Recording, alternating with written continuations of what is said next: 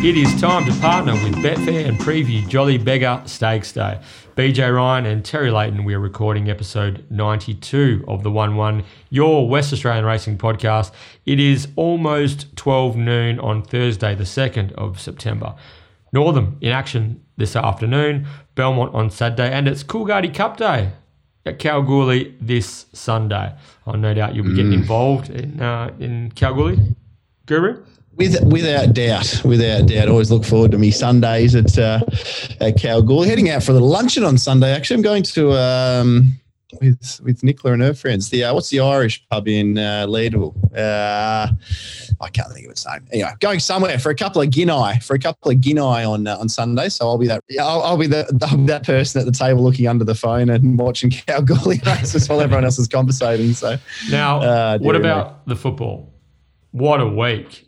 The Mm. AFL Grand Final has been confirmed for Optus Stadium. We've got a uh, what is it? What do they call it? a semi-final this Saturday? Yeah, semi-final Yep. this Friday night between Geelong and the Greater Western Sydney Giants.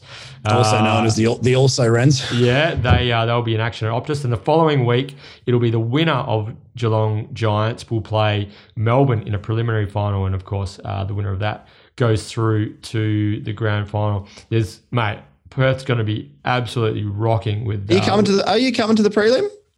I'm, I'll, I I hope so. I'll be there. I'm I'm definitely there. Tommy Atkinson and I are going on Friday night. What's the plan for the prelim? What do we got? What do we got cooking? Yeah.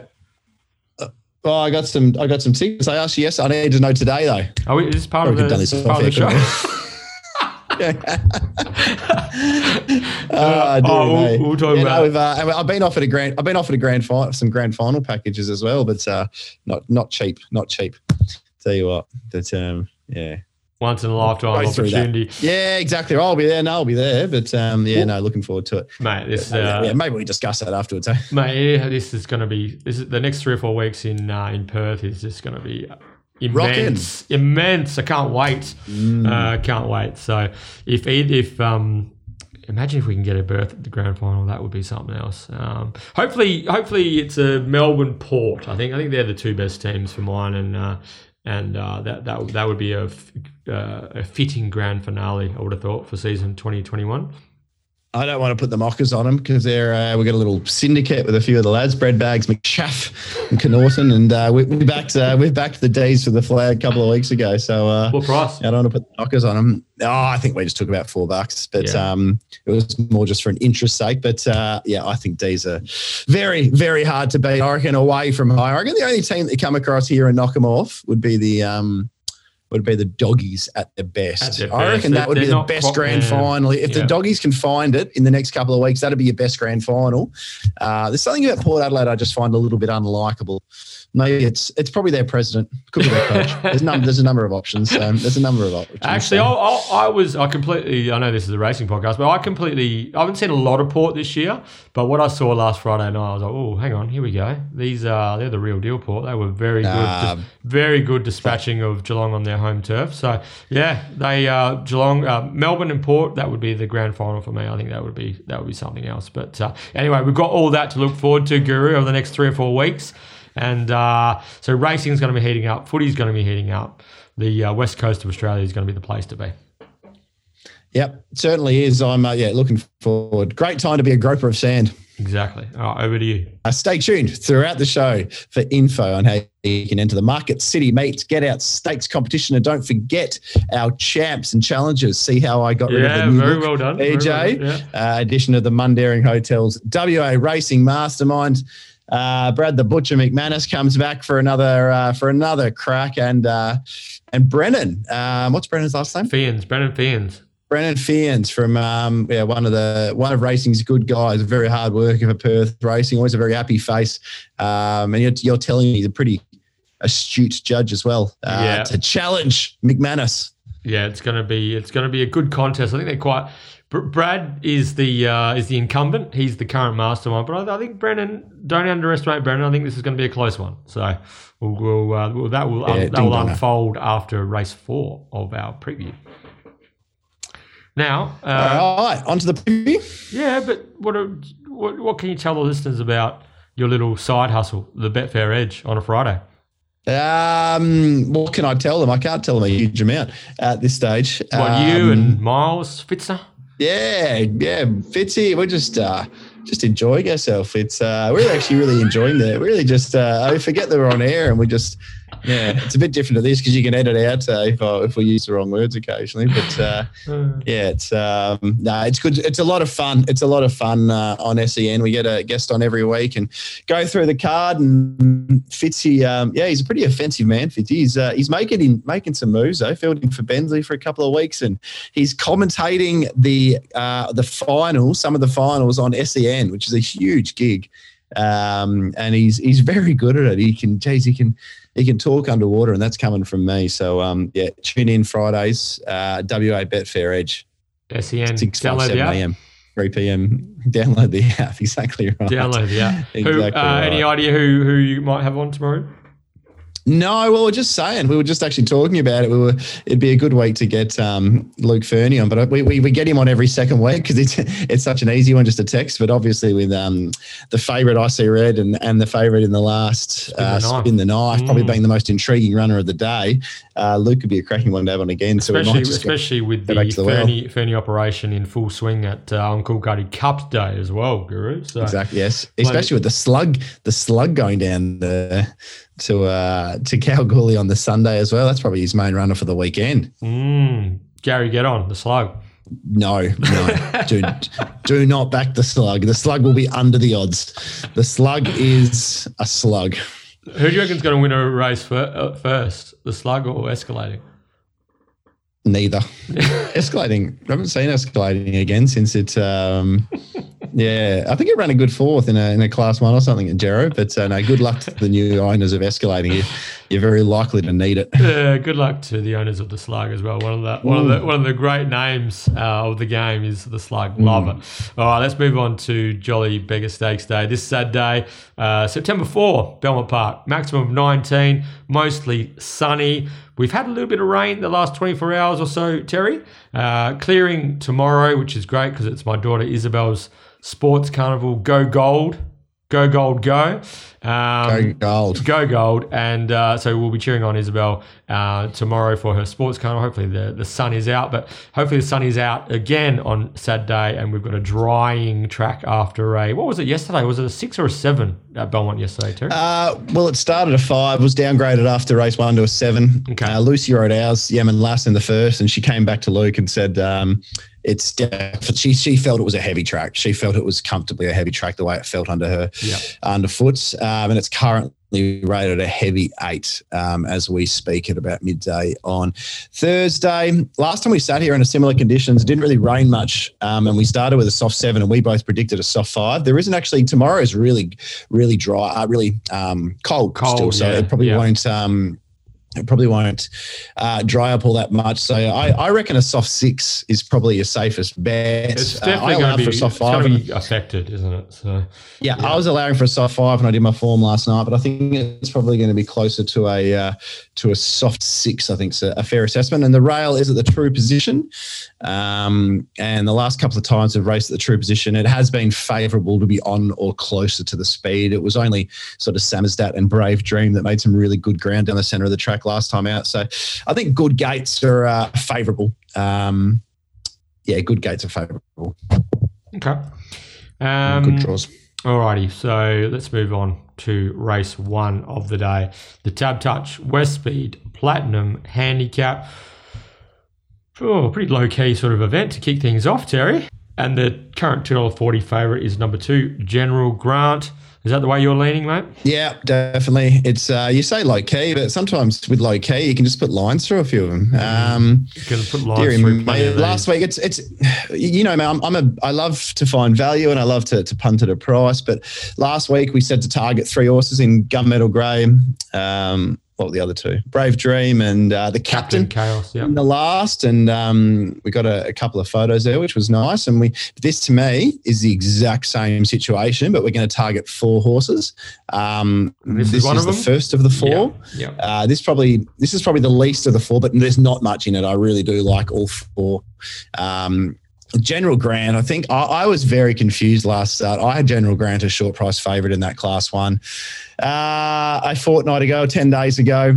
Um, and I heard Stephen Miller, the trainer, and other people talking pre-race, saying, "Oh, they were really disappointed with the first up run, where it was beaten three length special picture." I didn't understand the disappointment. This is a horse that has a flat spot um, which he clearly hit on a heavy eight, first up at 1400 meters. So basically, if you're a horse with a flat spot and you're racing on a heavy track, your your flat spot's going to be amplified, and it's going to be it's going to be far more obvious that you hit a flat spot um, on on a track where you, your feet are uh, sticking in the ground. Mm. Um, I, I thought his last 100 meters were huge. I thought if you get rid of the horse in front of him, he finishes a length or two closer, and um, yeah, it just showed he was ready to win.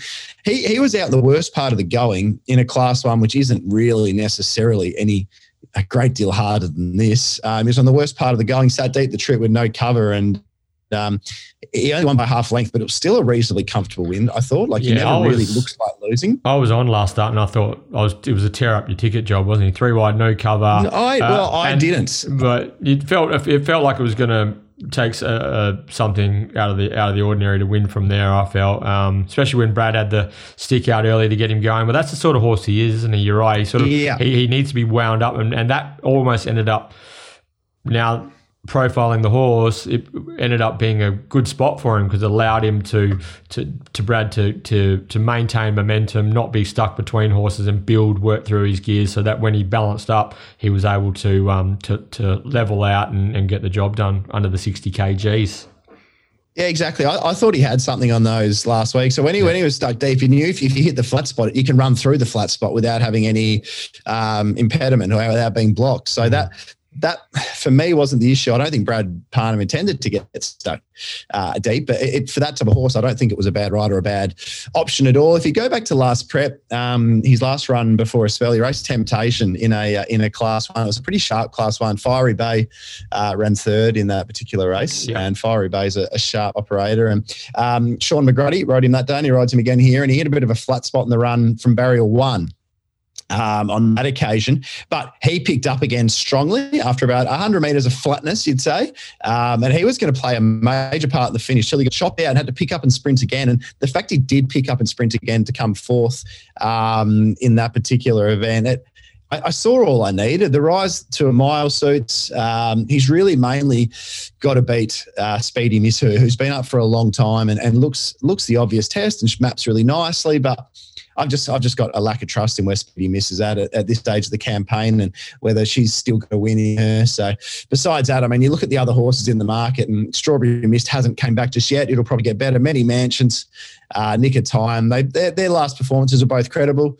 Um, Nick of Time actually ran the quickest last 200 yeah. despite running last. Yeah. Um, but it, it's a horse that's going to give them all a head start. And I still think General Grant can outsprint it anyway. So look, just a very thin race. I've marked General Grant. I couldn't get it any longer than 220. It's now, as you said, around 240. I, I think it might stabilize 260, 270 Betfair late. So I think if you're listening to this now, I think I think we might have the rest of our bet on um, at the 270. As I said, it was 290 earlier this morning. Um, but yeah, pretty confident General Grant will get us off to a winning start for the day. BJ. I agree. I was 230 General Grant. I, I really couldn't make a case for anything else. Also, Speedy Misses is coming off a setback as well. So, um, oh, is it? Yeah, it was. Uh, I didn't know that. What was the setback? Well, I've got here that it was scratched the 21st of August with um, near hind hoof soreness, but obviously the the Pierce brothers mm. they uh, they know what they're doing. That in uh, hit a bit of form recently with a double yesterday as well. So um, yeah, three runners for a first, second, first. Yeah. They, yeah. they couldn't do much more in the first, could they? So it was um, impressive. What did you think, just quickly, what did you think of the run of Yemen Lass, my horse? Uh, encouraging, actually. I thought. Yeah. yeah. Didn't, how well did she travel? Yeah, I thought I thought you were you were home there for uh, for a stride or two, or at least to run, run second. She sort of just got swamped late. So yeah, I thought I thought it was uh, very encouraging. So yeah, yeah. Thank you. That's all I wanted to hear. Yeah, yeah. In case some of the owners are listening, I just want to give, make sure we, we feel a bit more positive. they don't want to hop out yet, so they can keep keep, no. keep paying up for a year. But I think General Grant will uh, will get us off to a flyer. Race one. Yep. Race two. The here we go. Free entry to Belmont Park Plate. Oh, we love still. it. We love it. How long can it keep going for? Honestly, free entry. It's, It's uh, all it's all season. It's all, I actually heard Brittany say it. Uh, Brittany say it yesterday in one of her interviews. She said free entry all year uh, to Belmont Park. So um, yeah, amazing, it's, it's amazing. It's a it's a steal. It's a deal. It's Ah. uh, sale of the century. Free entry Hmm. to Belmont Park play. Uh, good clash. He's a sizzler. Tricks of the trade. Cheerful Yeah. moment. Three very promising three year olds, and there's a couple also that have got some talent engaged as well that that are yet to uh, have the opportunity to to put it on the board as much as the other three have. But but really, I think most people will be flipping coins between he's a sizzler and Tricks of the Trade, who filled the Quinella in a similar race to this two weeks ago. But of course, the intriguing runner, which we mentioned in the uh, in the preamble to the show, is Cheerful Moment. Um, cheerful moment, of course, is the Lindsay Smith train runner who who is supposed to be heading across to Melbourne for a Victoria Derby campaign, but uh, at the moment is still engaged in race two at Belmont on Saturday and uh, is uh, is in the market as well. Yeah, um, I'm actually just going to message Santa as we speak and try and get some mail. Um, re cheerful moment. Do we know if cheerful moment is running on Saturday? Um, because it does change the complexion of the if- race. I if- mean, what if- from a speed map point of view, do they roll forward? Is this a prep run for a derby? You just go back and run on into the race. Um, you know, like it's a um, yeah, I'm just looking on line here, and Cheerful Yeah. Moment is nominated for a race at Sandown on the eighth. That is next Wednesday. So yeah, okay. So they're, very they're having a bo- they're having a bob each way here. If they can get across Yeah. to Melbourne, I imagine they're going. And cheerful moment will race will start have its first start in Victoria at Sandown next Wednesday. If they can't secure that transport, then cheerful moment will be uh, will be in action at Belmont on Saturday. Yeah. How's this live podcasting? The the beauty, you know. Yeah. Yeah, it's well, it's just it's what the crowd wants. So just giving them what they want. I'm actually now just reviewing the place dividend deduction and seeing because it's about to go from an eight to a seven horse field. Yeah. So I'm trying to do some maths if it makes sense to. There's one I don't mind at a, a little price. Um, yeah, sometimes it makes sense to hop in now because you get top three in the seven horse field rather than it going to top two. And as you said, the top two do look pretty popular. You know, he's a sizzler and um, and tricks of the trade. Um, very little between. I mean, you, you could almost. I was really keen. He's a sizzler last start. We got the chockies, but Mm. you could almost say that the fact tricks of the trade did the work early to get to the breeze, and he's a sizzler to work hard to get past it um, with a softer run, and now gets two kilo. Um, there's a two kilo swing in the favourite tricks of the trade. Yeah, yeah. the market's got him the right gap apart. I reckon. I'm, So I'm a- sort as, as we record, it's uh, he's a sizzler approximately two thirty five. Tricks of the trade two sixty. Yeah, I don't, neither of them are backable prices for me at, at those marks. I, I was 270. He's a Sizzler 370 tricks of the trade. And a lot of that was also on trust in the Morton Parnham com- combination over the Webster Turner one, which is nothing against Webster and Turner. It's just the way I punt, um, the way I go about things. Um, but um, yeah, I, I wouldn't be surprised if tricks of the trade turn the turn the tables at all. And um, it's a it's a nice little clash between those two. Odd placement midweek to see he's a sizzler nom for the class one. Yeah. What was going on there? Do you reckon? Not sure. Not sure. Gets the five points and everything, and it would have been a gift. Um, but it was just uh, odd stuff because you would have picked up your three points. If you win this, you pick up your four points, and you earn three times as much, and you're going to go around two dollars thirty. So it's yeah, it was odd to see he's a sizzler non midweek, but um, yeah. This, this looks pretty suitable for the pair. Uh, Elite Fighter was a nice winner. Um, one, yeah, one horse I- was good actually. Yeah, we were actually watching that race together, and in the run, we both said how well it was travelling, and um, yeah, won uh, quite comfortably. One one runner I wouldn't mind just touching on quickly is uh, Lindrum Walter. Uh, we better give uh, Latham Anderson a bit of a um, bit of a rev up, bit of a plug. Uh, if we're going to talk about Lindrum Walter, he threw out Marzipan Lad at about 65, 70 bucks Betfair SP. Uh, uh, nine days ago at Northam, and uh, Marzipan lad got the job done. Um, I actually threw it in my quaddy just because of that reason. Got the quaddy nearly ten times, and um, so with a sixty dollar pop in, then that's that's all right. But uh, unfortunately, I, I ruined Did you buy? I ruined the you pool. buy? it paid, uh, it paid like it paid like triple. Um, I'm gonna. I actually I'm gonna get him something. It paid triple uh, at Green Tab, unfortunately. But uh, so I uh, I wasn't smart. Usually, if I'm going to go for a high percentage quaddy like that, I'd I'd navigate it across the tab so I don't uh, uh, don't ruin the pools and ruin my own uh, dividends. just out of curiosity, what what what are you going to get Latham for for that little? He gave you a spoil there. What are you going to buy? Um, buy there's a little, uh, a little, buy him a uh, beer or something, or you something There's more a- elaborate? There's a little hairdressing place around the corner from me, a barber shop called Short Black and Sides. You get a coffee or a beer and a uh, and a trim. So he might be due a little bit of a uh, a little bit of a sniff on top. I reckon, old El Anderson. Don't touch the Um, mo so- though. The mo the mo's got to stay. No, no, no. Uh, That's going to last that's his- until un- until November 30th at least, the end of the his, carnival. Uh, that's his trademark. So It's exactly right. But uh, Lindrum Walter, if you go back, and it's funny, Lindrum Walter and um, He's a Sizzler actually competed um, in the same two races uh, in February this year. They're the only correct, two races both competed in. It's quite interesting. Lindrum Walter, I mean, it, oh, if you go back and watch that uh, first up run, it was it was really impressive. It was really, really impressive. And you can say, well, was it an inferior run to He's a Sizzler? I don't think there was much in it. Harvey sat up late. It ran, I think it ran the quickest last two with him sitting up late. It was a really, it was an eye catcher. I thought it was a really be on me next start type run. It went around at a big price because he's a Sizzler then went around a dollar thirty at Bunbury, mm, um, and and Hill had to do some work and got caught deep, and um, was a really nice run, running third, and again beat home. He's a Sizzler, who you've got to suggest probably wasn't right that day.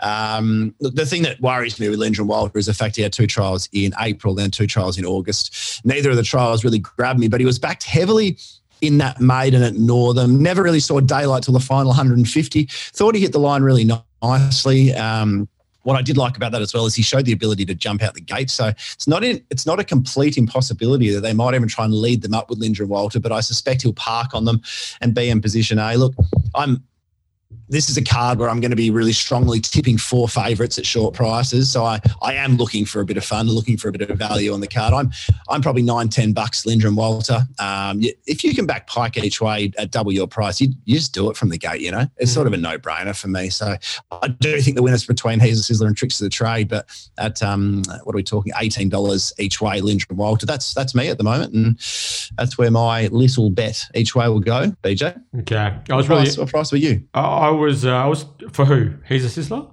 Lindrum. Lindrum Walter. I was Lindy. thirteen dollars. Lindrum Walter. Oh, well, there you go. We Yeah. got Novas for W Pike.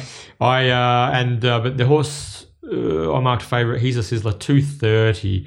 Uh, really impressed. Um, I was kicking myself. That was a mug mug move last start, hopping off because I was strong on He's a Sizzler's first two runs back from a break and um, and hopped off in favour of the front bar.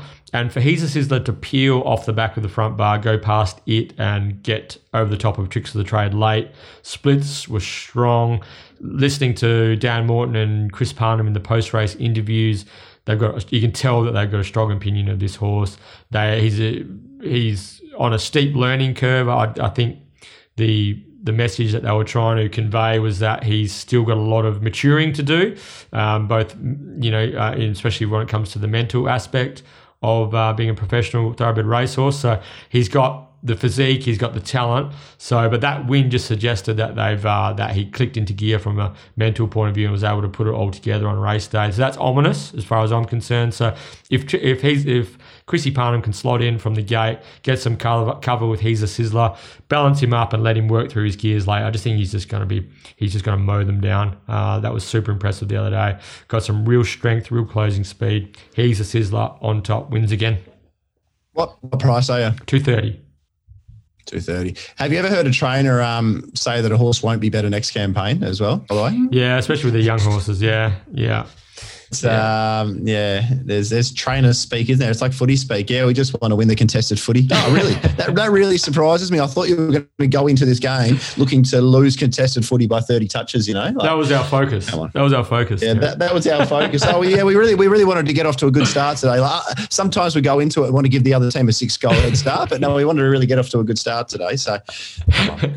What about the, the one Um, one thing before we leave that one thing I have noticed footy speak is you listen to players talk about opposition teams. Uh, every every you you you you listen intently, and I, I bet you you'll notice it more every time they talk about another side. They're a quality side. Every time. Oh yeah, every- everyone's Every- everyone's a quality side. Yeah, yeah, I wonder, I wonder yeah. how they were discussing discussing the Eagles late in the year. Yeah, oh, they're a quality outfit, Terry. You know, so we knew Yeah, we knew we had to be. We, you know, they've been, they've been in the finals. we knew we had to bring our best to uh, to knock them off. You know, so they're Yeah. a quality team. They're uh, a real contested footy side, and yeah, they they they, they love their forward pressure. Oh yeah, and, that was uh, that was their focus too. You know, so um, but yeah, that but, was their focus. Yeah, yeah, they, they, they, they're a team that likes to score um, and then stop the opposition from scoring. So yeah, so we knew we had to yeah bring our just give me a spell.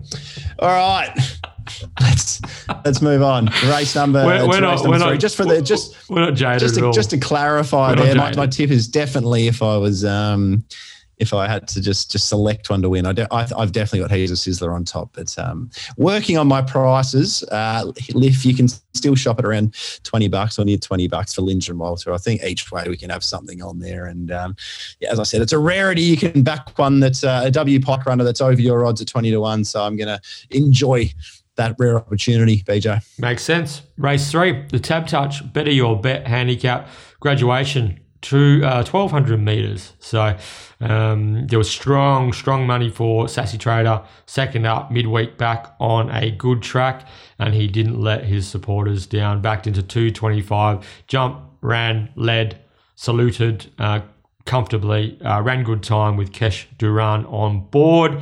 Are you predicting a similar outcome in this race on Saturday, race three of the day, Terry, or do you think something's going to be able to peel off the back of Sassy Trader and get over the top of him late?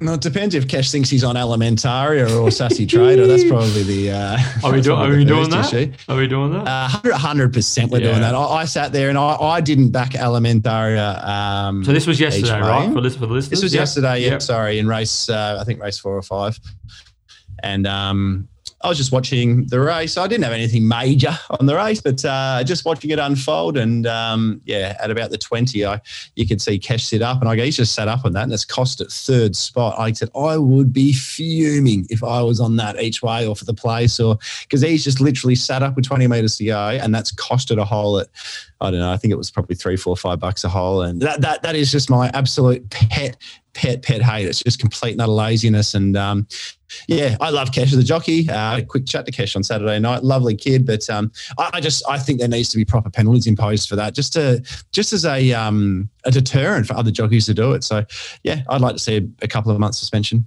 um, for that type of thing, and just people won't do it if if they're Couple rubbed out. months? properly. So, yeah, I, I think all the suspension. I think all the suspensions handed out in racing are um, for Vera for some things are, are too thin.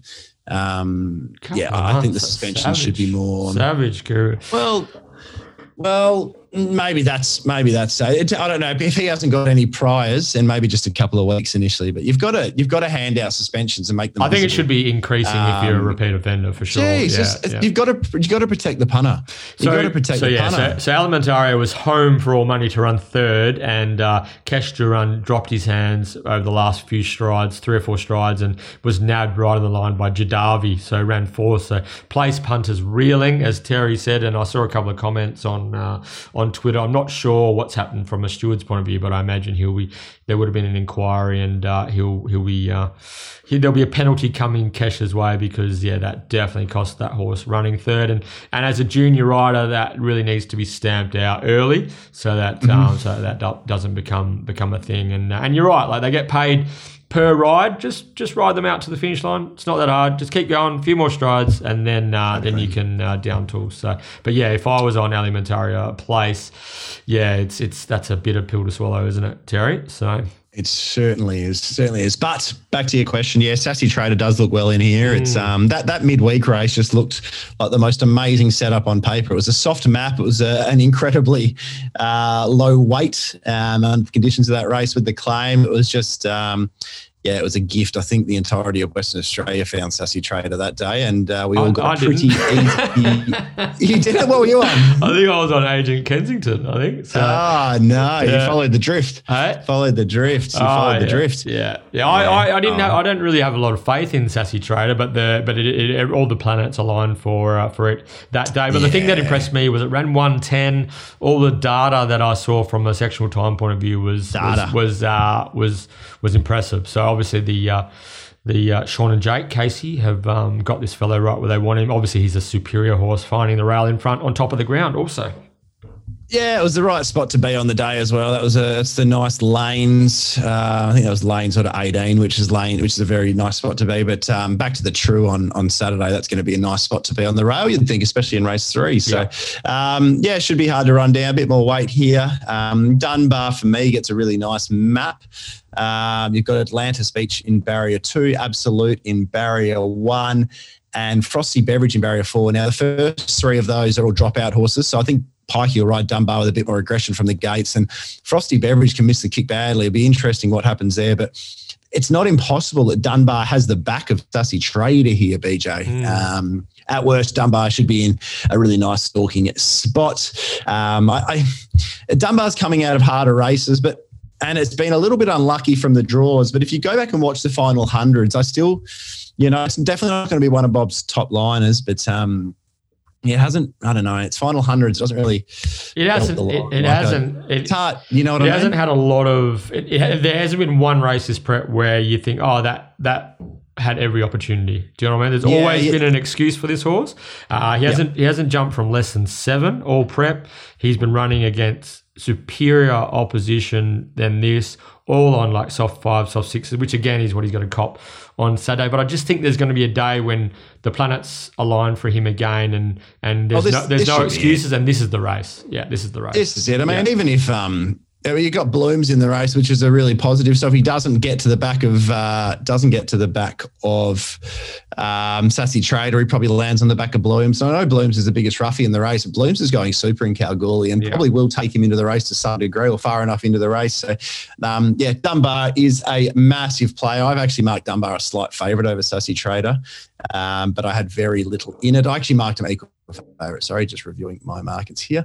Um, Mickey Blue Eyes is the one that's um, I've got Mickey Blue Eyes at a uh, shorter price than the current quote. I don't think it'll really shorten though. I, I that last run of Mickey Blue Eyes was so good. Like you Mm. just it just it was just that that was a painful one personally as a punter from from a really informed jockey to be stuck deep the trip from barrier five um, and to go down narrowly.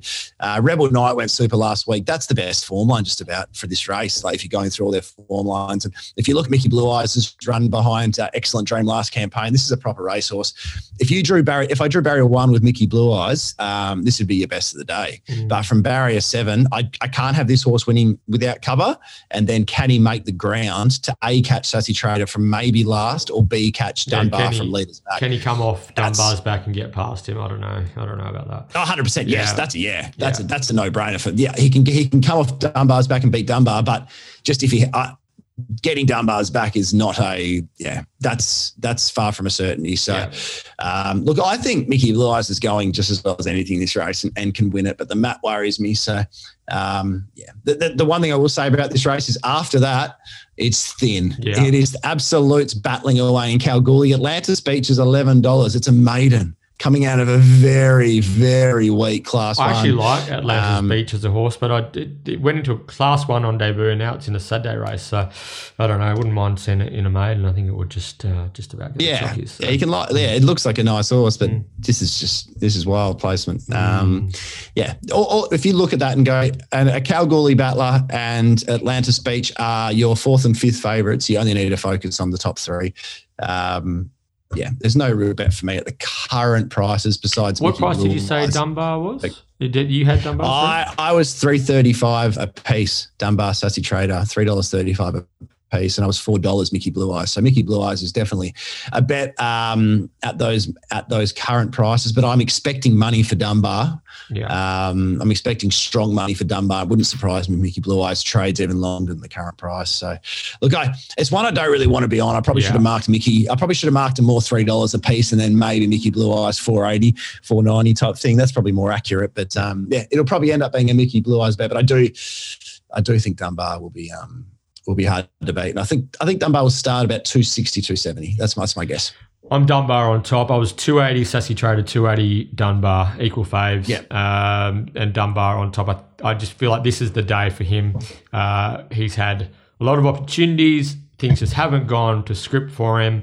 Um, uh, just one of those horses who just just can't seem to um, get the rub of the green at the moment, but hopefully no excuses on Saturday. I'm with you. I think Dunbar will firm as well. I was eight dollars, Mickey Blue Eyes. So so that was he, he was my um, he was my next in line in betting. So two eighty Sassy Trader. Eight bucks. Yeah, yeah.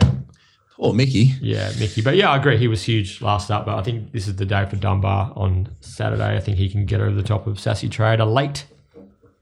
Yep, Dunbar uh, looks very well placed. Uh, Julio Santa just messaged me. We need to have a, we need to have a Um, Santa still not snippet sort of signal of some description in the show. yeah, like a like a free hit. Yeah. Yeah. um, the uh, it's should be going on a plane tonight. It's it still sounds sounds somewhat up in the air, but um, uh, the camper said allow for it not to start. Allow for it not to start, but that that isn't a uh, certainty. So Ah. cheerful moment uh, may not be going around. So we may be facing just the seven, the seven runners on um, on uh, on Saturday. Okay. Good info. Thank you, Julio, and we'll be seeing you in a couple of weeks, face to face. Race four is the. I'll see you. You sound like um, what's his name from uh, Happy Gilmore, the big fella. You know what I'm talking about? Happy Gilmore. Um, he doesn't like Shooter McGavin. The um, oh yes, the big yeah, fella the big fella, with the yeah. nail in his head. With the nail in his head. Yeah. the- what was his yeah. name? Uh, I'll see you in the parking lot. yeah. That's Mr. Gilmore's jacket. Okay, race number race number four over the sixteen hundred meters. The Crown Perth Handicap. What a theme Whoa. of today, BJ? Oh. The, a theme of today is there are just so many races where you could put a line through five or six of them. I found like I this to me was This is like an off-peak meeting, big time. Mate, isn't there were just like five. I thought this was. I, I like this race a lot. This to me, this was just a. Um, there was there was five races where I knew what I was going to be on. So like I didn't, and I hate that. Usually Yeah, that's yeah. negative. I like to. I like to be just new, and it was more just about navigating what price is acceptable for that runner. And this was um, this was one of them. This is the second. So we've got um, uh, General Grant in the first. BJ. Mhm. This is the second of the plays for the day, um, and that is the uh, Dan and Ben Pierce trained Roman uh, Roman flirt. I with the wizard Um, on board. the wizard. Yeah, are you ready for some stats? Now I'm I'm going to have a little toot here. I priced, and I reckon every man and his dog was on Lone Hand Larry last start at Northam. I priced Roman flirt equal favourite that day at two dollars sixty. Right, put them both at two dollars sixty. Right, Roman flirt opened up two dollars seventy, drifted, and I said I, I tipped to a couple of people. I said, "Wait, hold on," drifted out to seven dollars. Hold, hold. yeah, hold. Drifted out to seven dollars on Betfair, and uh, needless to say, we got the jockeys. We got lucky, not not lucky. Lone Hand Larry. It was a very tight finish, um, but that's a, that was a weak class five. But at the same time, the top two was a very strong class five. It was just from third down. There was nothing else in the race. Um, so Roman flirt. You ready, BJ? Yeah. With William Pike in the saddle, seven starts, five wins, one second, one third. That second uh, was when it was stiff uh, over the journey. I think it drew wide that day. And the third was a campaign when apparently it didn't come up properly and it still ran third to Peppy Jack after getting up on the fence, Mm. probably against its best pattern. Without Pike, 10 starts, zero wins, four seconds, one third.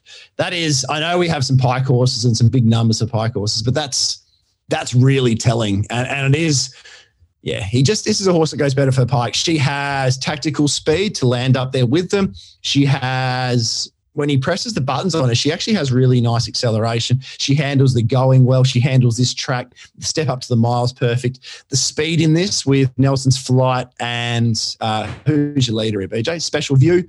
Yeah, Um, Special allow her to park just yeah. in behind them. Uh, yeah, this is this is a great, great, great setup for Roman Flirt. Um, the only horse that can beat her, and I'm not a big saver at these prices, but I'm going to be saving is Phone Me. Uh, Phone Me should land in a very similar spot to Roman Flirt. Um, I thought it went super first up over the thousand, unsuitable. Thought the last start effort behind Notorious One was good as well. Ran the third quickest last 200 behind La Farola and Notorious One. Uh, I think that form will be franked as we go through this card, and then probably in next week's Farnley as well through Notorious One. Um, just uh, just some jury out whether uh, Phone Me has come back as well. Um, there was a big drift last week, surprisingly, but Maps a treat, and this is a weak race. The mile should suit, and I think it's the clear danger. I've marked them two dollars forty five Roman Flirt, three dollars thirty. Phone me. I could have had phone me a little bit longer, I think. Um, but I mean, I, am eleven dollars special view, fourteen Seminole Brave, twenty three Nelson's Flight. So my blinkers are on here. Um, that Roman Flirt is a bet at around that three dollar mark, and we'll get our money back. Phone me at just shy of the five dollar mark at the moment. Really happy hopping to this race with um, a high degree of confidence, BJ with you there, mate. Uh, Roman Flirt, tick, tick, tick, ticks all the boxes here. Um, that was a really hard fought second up win against the race fit inform Lone Hand Larry, who uh, we'll be covering later in the program. Up to the mm-hmm. mile, third up. Pierce Brothers up and about at the moment. Wizard takes the takes the reins from gate four. Everything just seems to um, be falling into place for Roman Flirt. Even luck in running, and she should be uh, winning uh, winning this and knocking this field off. I was three dollars Roman Flirt. She's about that at the moment. My I differed from you somewhat in my in my danger though. I really like the booking of Sean McGrady on Special View.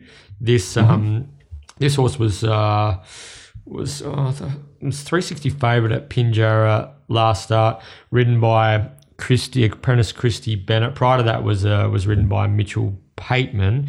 Uh, won first up on a on a heavy track, led and won, um, and then uh, couldn't find the rail in front in the Noble Lawrence Speed Dream race two starts ago. But regardless of that, it led and got run over. Was beaten just over half a length at Pinjarra the other day, but just I don't know how well uh, I know she's only a junior rider. She's still she's still um, learning the ropes. I don't know how well horses are going for Christy at the moment. I don't think she's um, she's ridden a winner for a while. So I think this is a significant jockey upgrade here with with an inform Sean McGrady uh, on a leader. I feel as though he can bounce and rate and and special view is going to respond underneath Sean. I think his confidence is up. He's not riding a lot. He's not in terms of like the, the amount of rides he's he's getting, but he's um, he's striking pretty often at the moment, and I feel as though the the less rides he has on a race day, the the better he performs, and he can really narrow his focus. And um, and I think this I think Special View can find the rail in front, give a good kick under McGrady. I don't think it, it can win, but I think it's the biggest danger to to Roman Flirt. Yeah, what price for you, uh, Roman Flirt Interesting one. I, I, knew I'd marked it probably bare bones, and I knew my eleven dollars special view was was too long, and my price Seminole Brave was also going to be uh, above the bookies price. But uh, what what price for you, Roman Flirt? Three dollars Roman Flirt. I was okay. four eighty special view. Okay, phone yep. me. Uh, six dollars. Six dollars. Yeah. Okay. Yeah. yeah. Yeah. Special view will be. Uh, it's a popular popular horse usually with punters. It is. It must have a figure. Well, or, I think must have worry, a figure or two somewhere, does it? Because it's, it's yeah, yeah. I, I, think so. But my my worry. Um, I love what you said about Sean McGrady, and that's yeah. bang on. He's he's riding super, and um, I actually really like what you said there about um, uh, the dearth of rides he has per meeting. And mm. um, yeah, it's that's that's that's very good stuff. That's very good analysis. You can see why you're number five in the country. Um, but uh, my one thing, special view, is that um, you'd love to see him turn up when there's a bit of pressure applied. Yeah. Every time he's gone up in grade, or every time he's he's three wins for for Hayden have been super wins, but he's beaten some slow ones with real soft leads. It's, it's on been on his tracks, terms, so. yeah. Been on his terms. That's what, yeah. yeah. It's been yeah. on his terms, exactly right. So, um, but yeah, definite upside, twelve hundred to sixteen hundred as well. But um, yeah, no, if it's uh, the true rail will definitely help him. So yeah, I can see that. I, I've overpriced special view, but uh, I went into the race with the blinkers on, wanting to back Roman Flirt, save phone me, and that's what we've done. Okay. All right. So I think it's time that we take a break and come back with our episode 92 edition of the Mundaring Hotel WA Racing Mastermind. Brad McManus versus Brennan Fians. It is now time for the Mundaring Hotels WA Racing Mastermind competition. That is correct, Guru. The Mundaring, it has been the heart of the hills since 1899, located up in Jacoby Street, Mundaring. If you get a chance, drop in, see the publican, Ian Butchie O'Connor, say good day. Let him know that you're a 1 1 listener. I was speaking to Butchie on the phone yesterday, Terry, and I think we're going to have to go up there and record an episode of the 1 1 in the next week or two. If we get a if we get a fine weather day, we can go out there on Butchie's big deck and uh, and record the podcast from there. What do you think? Mm. Sign me up. Sign okay. me up. All right. So, uh, yeah, it's a fantastic establishment, the Mundaring Hotel, and they've been with us since day one. So, last week, if you uh, take yourselves back seven days, Brad McManus made a statement on debut, knocked off uh, Mitch McClenny, who was a dual carryover mastermind, and now Brad McManus, he is the WA Racing mastermind. Today, we have Brennan Fians on board. He is the Racing and Wagering West Australia ownership coordinator. Comes from good stock as well because his auntie is former jockey and now uh, has been a trainer, prominent trainer for a long, long time. Is Paula Wag. Brennan Fians, who most people will see at the races on a weekly basis. How are you, Brennan? And welcome to the One One. I'm good, boys. Thanks for having me on, and uh, congratulations for your nominee nomination, I should say, for the Creative Technology Racing Media Award. So. Thank you, Brennan. We appreciate your congratulations. It's lovely to have you on. Um, you're always probably my favourite smiling face that I see at the races. Have you ever seen him without a smile on his face, BJ? No, he's a good lad, Brennan. I, I, and he's great for the game as well. And actually, Brennan, I appreciate the kind words from uh, from Saturday night. Terry and I were both uh, um, a bit uh, a bit desolate after we got knocked off in the media awards, but uh, Brennan came over, pull, pull, pulled me aside, and had a had a chat, and uh, was very uh, was very positive about the things we are doing here at the One One. So I really appreciated that, Brennan, and hope you had a great night. And I know that you are a wealth of knowledge when it comes to WA racing. So uh, hopefully you can take it up to uh, to the mastermind, Brad McManus. Yeah, we put the, put the pressure on me today, but I'll try my best. Thanks, mate. Thanks for coming on board and back, attempting to make it two wins on the bounce. Brad, Brad Bet, McManus. Hi. Oh, how, how good are these brothers going to be with Brad and Brennan? yeah, that's true. I didn't even think about that. Uh, Terry, any thoughts? We'll get it done. Yeah, Brad could go with. Uh, I was just trying to come up with a nickname on the spot for Brad, but nothing, um, nothing I can use on air probably. So we'll just go with Brad and Brennan. Does Brad Does Brad want to go overthought? Is that that his buzzer this week? Or yeah, Brad oh, overthought. yeah, it's probably. It's probably if I keep on cooking prices. you can be. Uh, what's his name with the cravat? Uh, Matty uh, Preston. Preston. Matt Preston, yeah. Yeah, you can be Matty Preston. Now, yeah, Bre- I know Brennan, Brennan has to bounce, so we better get moving on these questions. Ooh. It's uh, Brennan versus Brad. I actually think they might even be in the same building out there in, Osborne Park. But uh, um, yeah, so this is going to be a cracker. So, fellas, your names are your buzzers, and to be crowned this week's mastermind, you'll need to be the first person to answer three questions correctly. Jerry. Challenger, are you ready? Yeah. That's you, Brendan. okay, smooth. Champion, mastermind, master butcher chef, are you ready? Indeed. Three, two, one. All right, question number one, gents. The WA Racing Awards night was last weekend. oh, sorry. what trainer put the polish on last season's WA champion two year old? Brennan.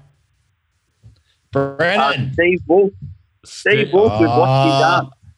Steve yeah, Wolf, yeah. very good. So the, the, the, the, rest of the question was uh, WA's champion, two-year-old and three-year-old racehorses of the season, and that was, of course, Steve Wolf. He got the double. Very well done for uh, for Steve and connections. Brennan is one. Brad, yet to score. Question two. I will preface this by saying that this is a Terry Leighton Perth Racing Guru question. So if you get this right, it's almost worth two points. Here we go. It- per, uh, Paul Harvey will get down to a rare 55 kilo riding weight to pilot Icy Red, Icy Red in the Jolly Beggar Stakes this Saturday. The Pontiff has only got down to ride at this weight three times in 2021 can you name any of these three horses? Yeah, none, none of these half volleys from me, lads. A couple, couple around your chins. That's a tough one. I'm yeah. trying to think something that Janelle Harvey might might own. Um, but he would have done for. All right. Anything, All Brad? Brad, I'll have a guess. Brad, I'll have a guess. Bradley. I'll have a, I'll have a guess that Pat's got sass. Oh, stop it. Stop it, Brad. No, it. Stop Bang. it. Stop it. Bang. Bang! That was uh, the initial question was going to be what was the most recent, but I decided that was too hard, and that was actually the answer to that one as well. So, So, um, uh, the other two were triple triple missile, and uh, on the same day as triple missile was Arctic Stream, which would have been very difficult to get. But uh, no, I'm impressed. Pat's Brad. got sass. Brad, Brad's got a bit of sass. Brad's back. It's one all. Okay. Job. Oh, this is another Terry question, but we love it. Question three Jolly Beggar contestant Jerko, Jerko Missile was a beaten favourite in the 2019 Karrakatta Plate. Who won that race? Brad, Brad, how did it take that long? How did it oh. take that long? Shouldn't have even got halfway sorry, through. was that Sorry, who, who it. won? Oh, mate, I, was that who won the Karrakatta plate? Was that Dig Deep? Dig deep, did that and won. Very good. That is a very question. That one, a good win too. I didn't. I didn't put that one in. All right. Uh, how old are you, Brennan? I am 32. 32. All right. I reckon you'll know. Don't this look a day over I- I reckon 25. you'll know this one. Okay. Uh, next question. Name the horse Lindsay Smith trained to win the 2004 Victorian Derby. Brennan, Brad, Brennan. blasted. Plastered. Another another description for Terry on Saturday nights as well. uh, Terry, me. Uh, correct. I think Uh, he's, uh.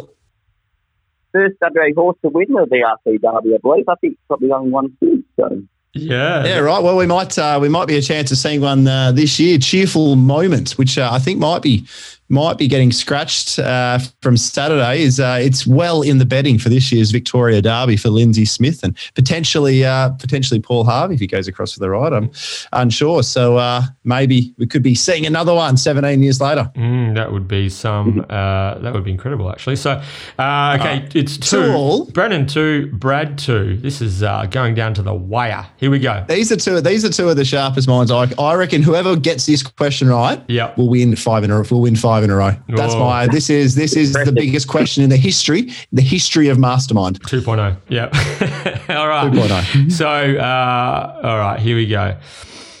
Sacks on, sacks off, winning at Albany last April qualified him to race in what? Brad, Brennan, Brad. Jericho. Uh, uh, he's, Jericho Cup. He's done it. he's got him. He's Oh, done it. It was, a, it was a photo too. Uh, Brad McManus, congratulations! You are you remain the WA Racing mastermind. Woohoo!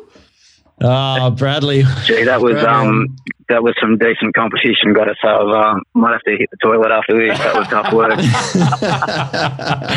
Brandon, Uh, Brandon, uh, mate, you were oh so close to knocking off Brad Ma- Brad McManus, but uh, mate, thanks for jumping on the one-one. Thanks for everything that you do for West Australian racing and for ownership initiatives across the board. Can you just run us through some of the before you before uh, you duck off to a meeting?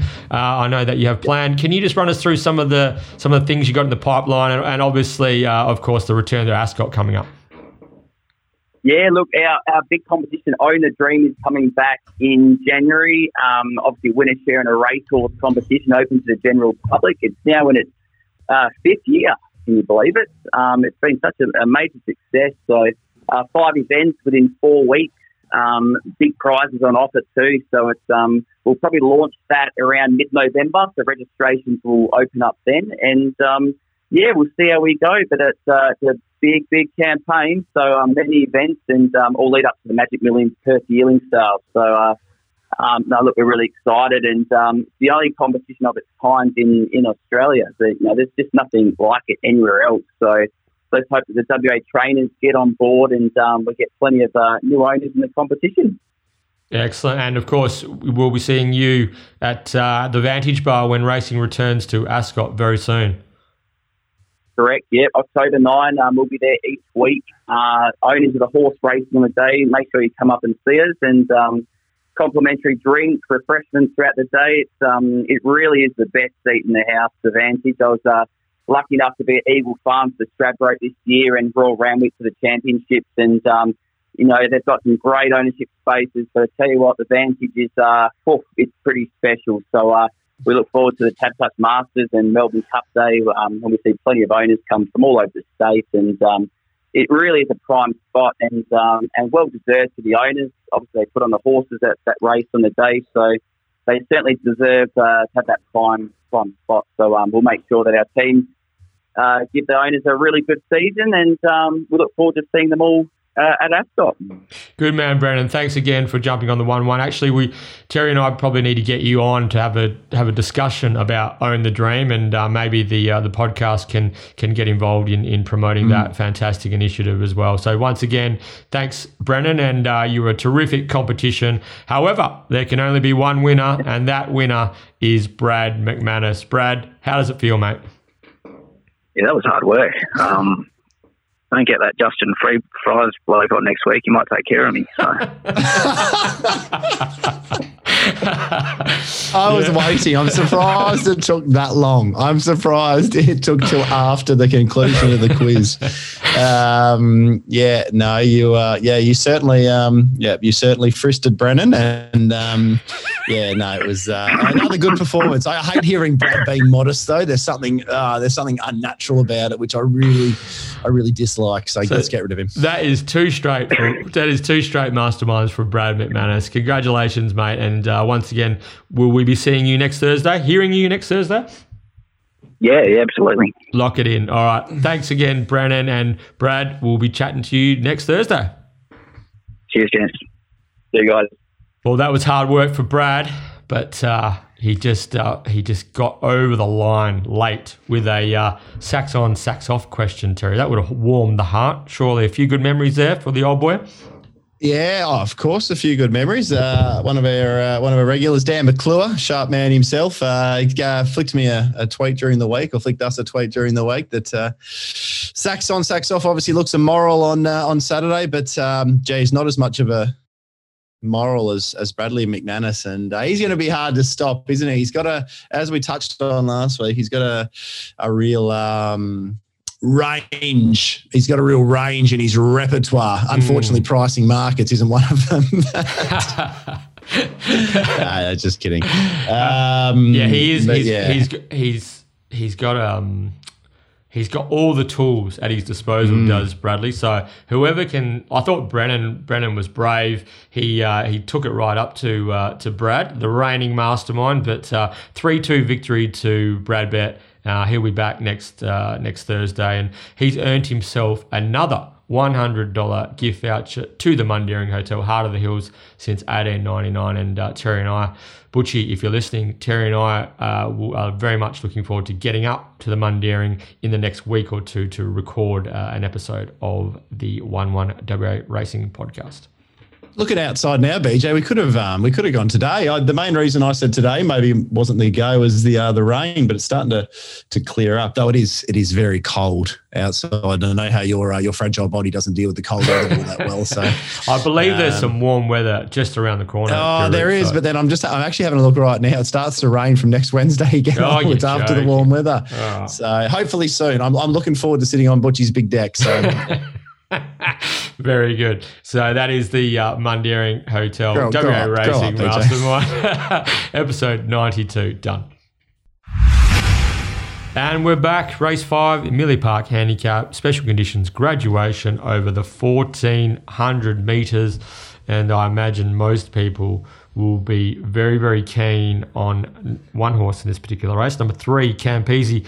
It just a question, Guru. Is Campese one of your four Morales for the day? Oh, it's probably number one. Yeah. I reckon. Yeah. Uh, yeah, it's probably probably number one. I think it'll be most people's number one. I've already seen Scotty Embry's. Uh, Scotty Embry's, and I've seen yours as well. You've got the best of the day next to it, and yeah. Scotty's got the best of the day next to it. And I reckon I'll probably just about uh, I reckon I'll just about um, be the same as everyone. I've marked it the shortest of the lot. Uh, I got it a dollar eighty. Reckon it. Reckon it'll trade sub even money. Um, just looking at the market, like before, I'll let you talk about Campese, but just looking at the rest of the market, you've got OBH at five fifty, and it's been a tough competitor, and it's hard to beat. But the fourteen hundred is a stretch, and it probably doesn't even lead. Mm. So OBH for me is going to find it awfully difficult. Lone hand Larry's going super, um, but it's drawn outside of Campese, and Campese was a far better run last start. Um, not far better, but it was a better run last start. And then you've got horses drawn wide that I just can't have. So for me, this is the horse that is the focus of all betting attention. And it wouldn't surprise me if it starts sort of a brave dreamish type price from um, from last week. And um, yeah, should be uh, should be winning. Looks the best on the card. Yeah, I agree. Should be winning. I was 220 Campese. Uh, could have had Oof, it. I'll have some of that. Could have had it a bit. Could have had it shorter. I just there's just a niggling. That's what, that's what she said. I could have had it.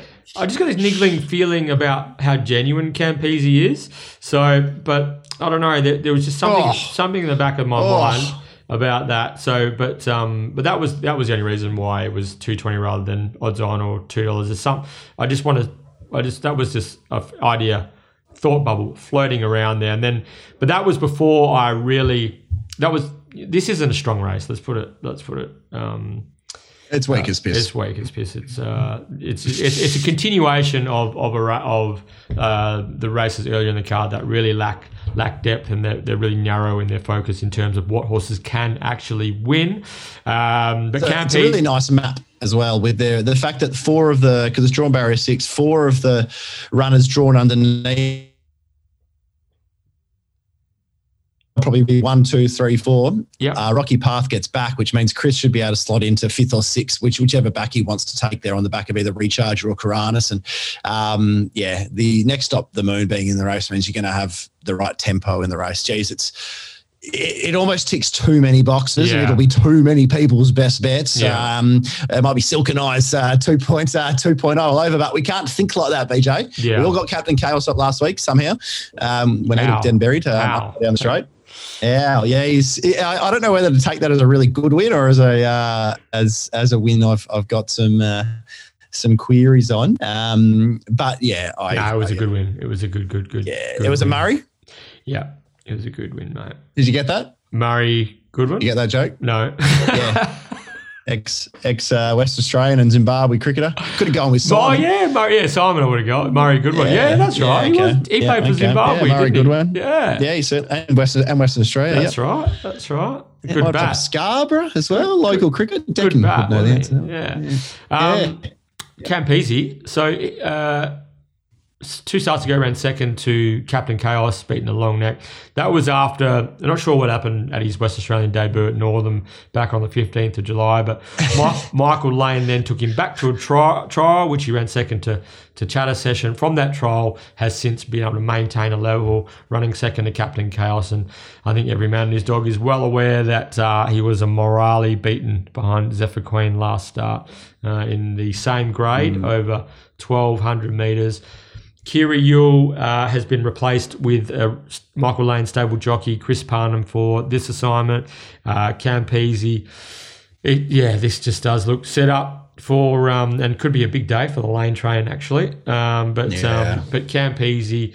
Again, is another box ticker similar to Roman Flirt in the previous, and, and it's completely understandable why uh, he is everyone's best bet uh, across across the uh, across the various, um, you know, tipping uh, West Australian tipping analysis, uh, uh, analysts. So, um, but what can you really make a strong case for for for anything else, Guru? Just it's No, hard. that's- that's it's, it's why just, I'm- so hard. Like, um, That's why betting wise, I'm I'm happy to I I'm happy to take the entirety of my bet at the two dollars. It was yeah, just sort of two dollars thirty and in cash early. I'm happy to take the entirety of that because I can't see a supported runner. If, if you do a direct line of form through the current market elect, um, second elect OBH, it's Gunmetal Grey sat deep last week and still got over the top of OBH who had the fence. OBH probably doesn't find the fence here over a less suitable journey. Um, the, the conditions will suit more though. And Gunmetal Grey and um, and yeah, and then Campese uh, beat Gunmetal Grey last time out. So the base there's an odd light. There's an odd way I'm trying to. That yeah, makes sense. to yeah, it makes I'm sense sure. to. Yeah, Um, but yeah, you don't even need to. Campese, if it holds that form and um, and it's not ungenuine, ingenuine, yeah, just like you uh, said, then um, yeah, it's uh, it should be winning. Okay. So Campese, uh, Dollar eighty. Victorian import, looking to make his uh, to record his first win in Western Australia for his new connections. So I think he, I think they got him for hundred thousand dollars as a tried horse at one of those one of those uh, online sort of auctions. So, uh, but yeah, so he's obviously got some um, got some talent this horse, and I think he's going to be well and truly on his way to repaying connections with victory at Belmont on Saturday. Yes. Okay, race number six, and this is the fourth BJ, the fourth of the four runners we can chuck together for about a uh, what's the multi? About fifty to one? Oh, it wouldn't be fifty to one, is it? Hang on. What, was the multi, what, what, the multi, what was the multi last week? About fourteen bucks. Gunmetal into who was the second leg? Brave Dream Brave into Dream Captain into Chaos. Captain Chaos. Yeah. Captain Chaos. Well, Gunmetal was two seventy. Betfair SP. Brave Dream about dollar ninety. Captain Chaos about three bucks. Um, Betfair SP. So yeah, it was about about my at the time. I think it was about thirteen bucks. I um wasn't smart enough to Easy do it game, myself. innit? But, Hey, um, that's it. well, Hey. yeah. Just this way we can. Last week we've lobbed three together. I'm Yeah. like a juggler juggling three balls. This week we're going to juggle four balls. Well, you know you're in for a good day. right? Um, when you, you know you know the uh, the punting gods are shining on you, and gunmetal grey three wide, the no cover the entire salutes. Captain Chaos four wide, looks like getting beaten the entire straight and still wins. It's oh, thank you, punting god. Uh, we really appreciate really appreciate your help on this occasion. We just knew we were on the right horses. That's all. you just got to you just got to have the right mindset. Um, coming from me, uh, it's about forty five. It's about forty five to one. This multi and the final leg in the Mrs. Max handicap, Yeah. and uh, hopefully we don't take this one back. Is uh, is La Farola, lane train. um, the lane train again? Yeah, just uh, a, a real. Yeah, another real box ticker here. Um, this was a moment, I think, from McManus. This was our this was our moment from McManus for the day. Um, he popped up some three dollars eighty early, which uh, we I'd be yeah, you'd be pretty happy to, to Really? take the entirety of your bet. Yeah. What, Right. what did you?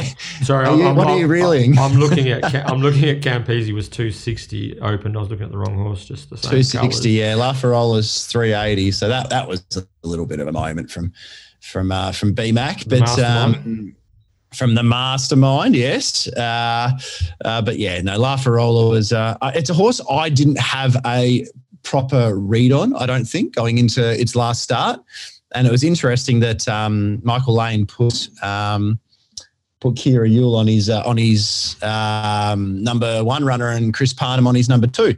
I thought that was quite an interesting sort of side note to uh, to all that. But uh, La Farola, um, obviously a debut campaign. It was just a horse, as I said, I didn't have a proper read on. Debut campaign was a jump and run two year old. Second campaign uh, was Saturn Sprint from Wide Gates. Uh, the run behind Bumper Humber from last was probably the run of the day. Enormous. Yeah. Yeah, then the next campaign is the one I probably didn't have a proper grip on. Uh, the second is Sweet Strawberry, and I think that that run of Sweet Street Strawberry that day was such a good run. That was a, the, yeah, it's, it's hard to put into words how good a run that was, but the effort to run second from La Farola was huge. Um, then the three-year-old plate win over the Spruker now looks good. The three-year-old plate win over Tambora really put Tambora away. But the run that I probably didn't give enough credit to was the run in the um, in the challenge when fifth to Stalea with uh, Jason Brown on board because usual riders had other bookings. Uh, ran the second quickest last two, found some trouble at the top of the straight on a firm ascot track and. Um, yeah, I just didn't quite realise this was one of those promising new season four-year-old brigade, um, and she was quite as good. Um, I think they had her pegged as an Oaks filly. Actually, uh, she went Okay. a miss either during or immediate or after the challenge, and had and had to be spelled. But yeah, they had big plans for La Farola and the last horse to beat the Spruker as well. So, uh, Oh. yeah. Good, good stat. That's Yeah. very good stuff. So yeah, no, she she was class, and that you're right. That challenge stakes run was underrated. Watch her attack the line if you if you're doing your replays punters. That was uh, that was uh, very very impressive. And then first up uh, two weeks ago, she was uh, she looked home there for a stride, didn't she? But uh, unfortunately, ran into a fire breathing notorious one who uh, who um, somehow extricated out of a pocket and put her away late. Yeah, exactly right. Uh, you take Notorious one out of that race, and she beats the third horse down force uh, by two point seven Seven, lengths. yeah. So it was a fair old demolition. Um, yeah, I expect her to be heavily supported. This is a there is some form horses rolling into this race. Um, no, no apology, it was a last start winner, but really did get a ten out of ten from Brad Parnham on that occasion. Uh, Red Publishers going super in the feature races. It looks a really nice setup with Brad Rawiller going on 57 and a half, a nice draw. Um, it's it's the horse I actually marked second favourite um, in this race. I don't think it is the second favourite, BJ. Uh, I think your second favourite is No Apology. Um, and then obviously you have the the the unknown in uh, in Fangio right down the bottom there, first up for Roy Rogers. So uh, intriguing, intriguing little race, but uh, La Farola barrier three can land not too far from the speed. Um, Chrissy Parnham been assessed conditions to that stage of the day. Showed it could handle a soft six against Notorious One and was obviously good on the firm tracks at Ascot. So, yeah, this just trains on. This just gets normal luck. And uh, this is another one we're going to add to the list. I'm $2.05. La Farola. Wow. Um, there's now only around. That's, uh, Yeah, I'm pretty thin. I, I couldn't. Well, I'm fourteen to fifteen dollars Fangio, BJ. So Yeah. I, I'm I'm a take on a Fangio. I'm a take on Kelly's Callisto with Harry Thomas putting some pressure on. I think Kelly's Callisto found the right race And a couple of times. Magnaforce goes forward as well, doesn't it? Yeah, they're Yeah. happy to sit with Mag- Magnaforce traditionally. So I think Magnaforce will probably park just in behind those two. Downforce, uh, I give none to from the gate because it's going to be out of its. Uh, uh, it's going to be too far back, and um, the bar plates come off, which is a, probably a positive. But um, I I think when you just lay this race down, it's uh, it's La Farola's race to lose. BJ. Okay. Very confident the Guru La Farola. Lafarola on top for me. I wasn't as- 45, 45 bucks the multi. I wasn't. I wasn't as short with my pricing. I was two eighty La Farola. Um, Okay. The PRG two dollars oh five. So if you uh, if you want to snap up some of that 270, 260 on offer, it sounds as though this Well- this mare is going to be a popular Nah, popular selection. you, all I'll say that's my price is 205. Yeah, five. that's your I'm price, at this yeah. cur- at this current price. I'm expecting that. I'm expecting that there will be Money. the runners I just mentioned. A few of those will stay firmish in the market. So look, I've, I've yeah, for the remainder of my bet, I, I probably may hold off and wait for the exchange. But in saying that, I do think this will be very, very popular with punters, La Farola. Yeah, I agree. So we're aligned there. La Farola. Uh, that's the fourth. Was that the fourth? Fourth of your four leg mega. That is mega multi. number four. Mega, mega, mega, The multi. Yeah. The mega, mega multi. Yeah, I'm. It yeah, can be that we're be your bullish. Betfair best betting proposition of the day and your Maddie. So up and about.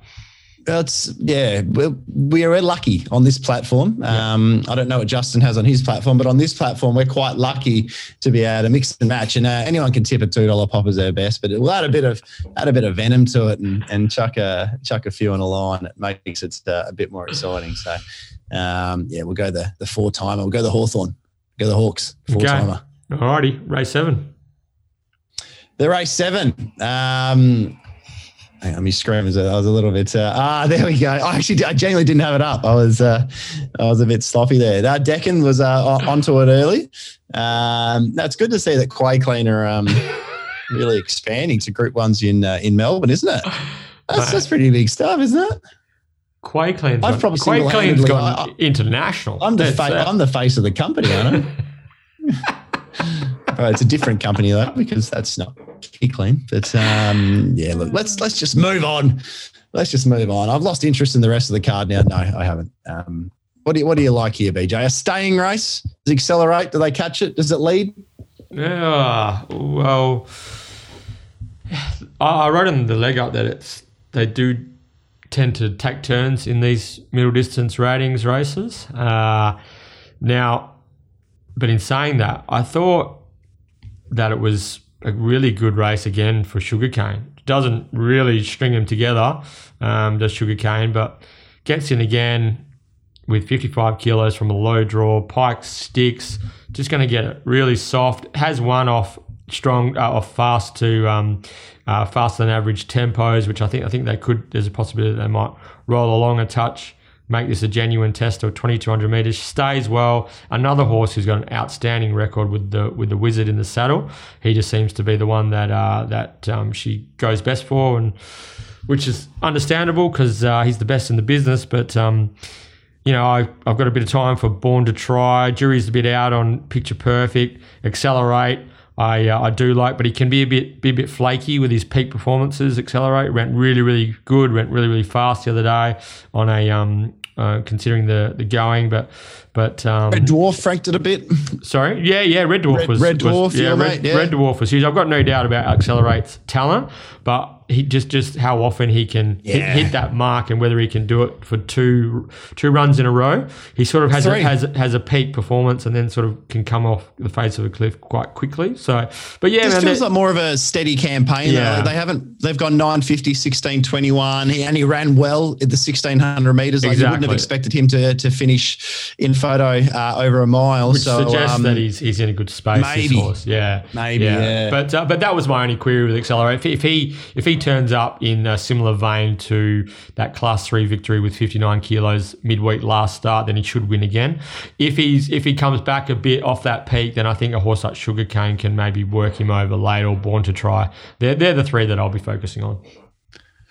Yeah, I uh, I'm willing to play Betfair here. My market's pretty tight with what's happening at the moment. I'm three dollars thirty accelerate, five dollars born to try, five eighty picture perfect, and I've actually got sugarcane seven bucks. Um, that's probably Mm-hmm. which as is a, long as I is, could have which is about about right though because she doesn't she just doesn't it's not she's not a horse that she's not a picket fence horse she when when when everything like lines up for her she can win but, yeah, uh, exactly. but yeah exactly Yeah. right.